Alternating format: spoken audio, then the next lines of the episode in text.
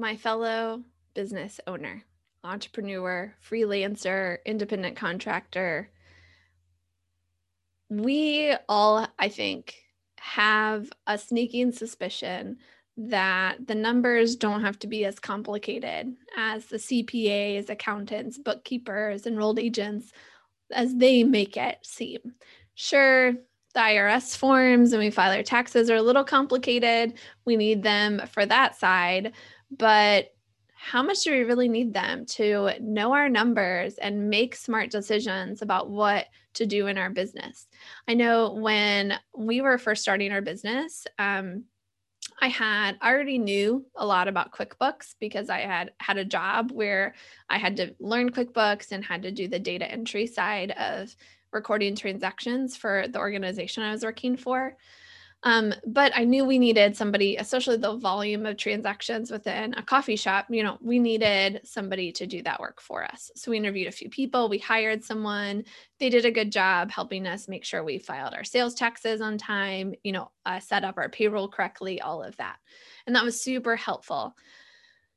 But then they weren't ever really helpful in helping us interpret our numbers or know what they really meant or how to use them to grow our business.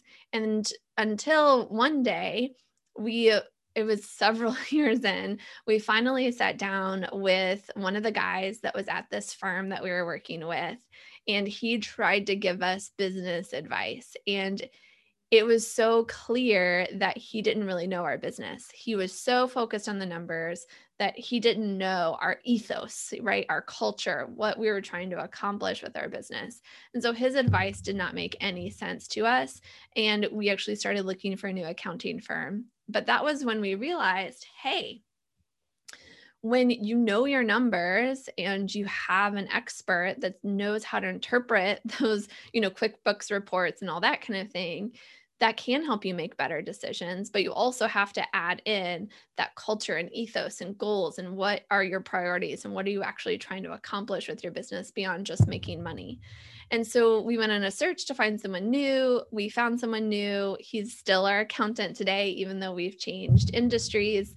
Um, an amazing guy who does help us you know think through how do we interpret our numbers that kind of thing but I still am a little bit of a control freak. so I've come up with ways to track my numbers myself outside of QuickBooks in a software called You Need a Budget or YNAB for short, that has helped me tremendously. Especially when I've combined it with a cash flow management system called Profit First. So, what I want to do today is show you how I'm currently using YNAB to help me interpret my numbers, make good decisions with my business, and also how I'm using the Profit First framework within YNAB to accomplish that. So, welcome to the Fife Movement. I'm your host, Amanda Neely. This is the only movement for our generation that helps us create our unique uh, feminine and entrepreneurial path to financial independence please be sure to subscribe. If you're watching on YouTube, you gotta also hit that bell so they get notifications when we publish new videos. So, to I've got five tips I want to share, and I'm gonna share my screen on the, the of the YNAB so you can kind of follow along with these tips. But if you're watching the podcast version, you're still gonna get a lot out, or listening to the podcast version, you're still gonna get a lot out of it.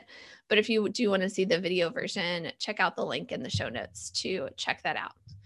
So, the first thing you'll notice is that this is a budget that is separate from personal budget. That's my tip number one is to have your business expenses and income and all of that, your business budget separate from your personal budget. So, this one is my test um, that I use to show people um, how to do business budgeting within YNAB all the time. And then tip number two is it's still YNAB. So you still want to follow the same rules for your business. You still want to take your to be budgeted and give every dollar a job uh, all the way down through your categories.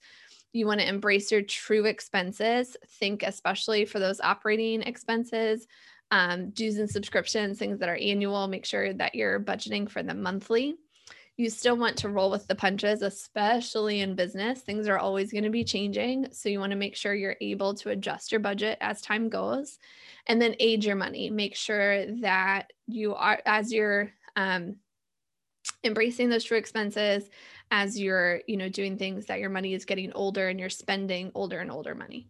Okay. Now, and if you want more about those rules, if you're not familiar with YNAB, YNAB has so much more information about those rules. Please check out their information too. Step three is actually about these categories. I like to keep the categories really simple. So, cost of goods sold, I might actually rename that um, like materials and subcontractors in the profit first way. Um, these are the actual expenses that are required to run your business. So you're going to want to have those first and foremost, the top of your budget, um, and those come out first. I've got goods like inventory, commissions, selling fees, that kind of thing in here.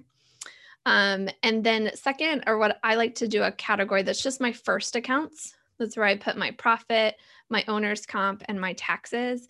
And you might even come in here, um, especially if you're using the, the YNAB framework, and put in what your percentage is there, right? Um, and so you remember what percentage goes to that category.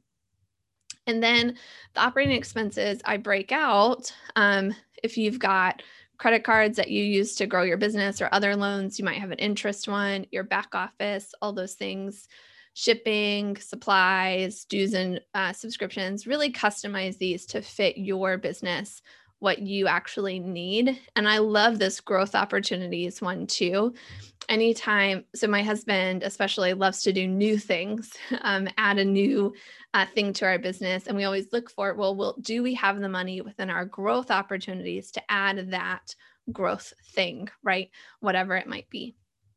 Um, so I really like that part of my operating expenses to help me remember do you want to set aside funds for expansion and growing type things.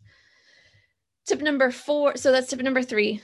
Uh, categories keep them simple, customize them. And if you're using the profit first framework, um, I love these first accounts that come first after my materials and subcontractors, but then breaking out my operating expenses. And then um, last or in a, a, previous episode, we talked about the monthly money meeting for personal and what that can look like, where you review the month past and you set up the month ahead. I highly recommend doing that for business too, where you're reviewing things and you're uh, setting things uh, up for success um, by reflecting on what's been, thinking about what's ahead, and rolling with the punches, as uh, the YNAB people say. And then, of course, tip number five is to use profit first. It is so good. Um, there's really great information there within Profit First. It's really motivating, but actually implementing the system and using the Profit First framework is such a game changer. It makes those monthly money meetings way simpler. It gives you the categories that you can use for profit, owner's comp taxes, and OPEX. It um, gives you even the targets for what to shoot for, for where your money should be heading if you want to be a truly healthy business. And I've got a link in the show notes or the description. Um, for where you can get the first two chapters of Profit First uh, to check it out, see what it's about, see if you would uh, uh, like it. And then, uh, of course, the Profit First book is available on audio or in written format, or if you have questions, I'm a Profit First professional. so you can reach out to me with those things as well. Um, I'd love to hear from you. So, what did I miss? What are you doing with your business budget that I didn't include here? Or what questions do you have? What um, kind of things are you thinking about that I didn't discuss? Uh, please share those in the comments on YouTube. And I'd love to hear from you, up my own game, and help others up their YNAB game as well. For now, thanks for joining me and connecting with the Fife movement. As you go about your day today, remember wealth is coming your way. Your quest is to prepare for using it well. For more tips on how to prepare, be sure to subscribe. And to connect with the community, visit fifemovement.com. And if this gift has helped you today, please pay the gift forward by sharing this content with a friend. My gratitude in advance.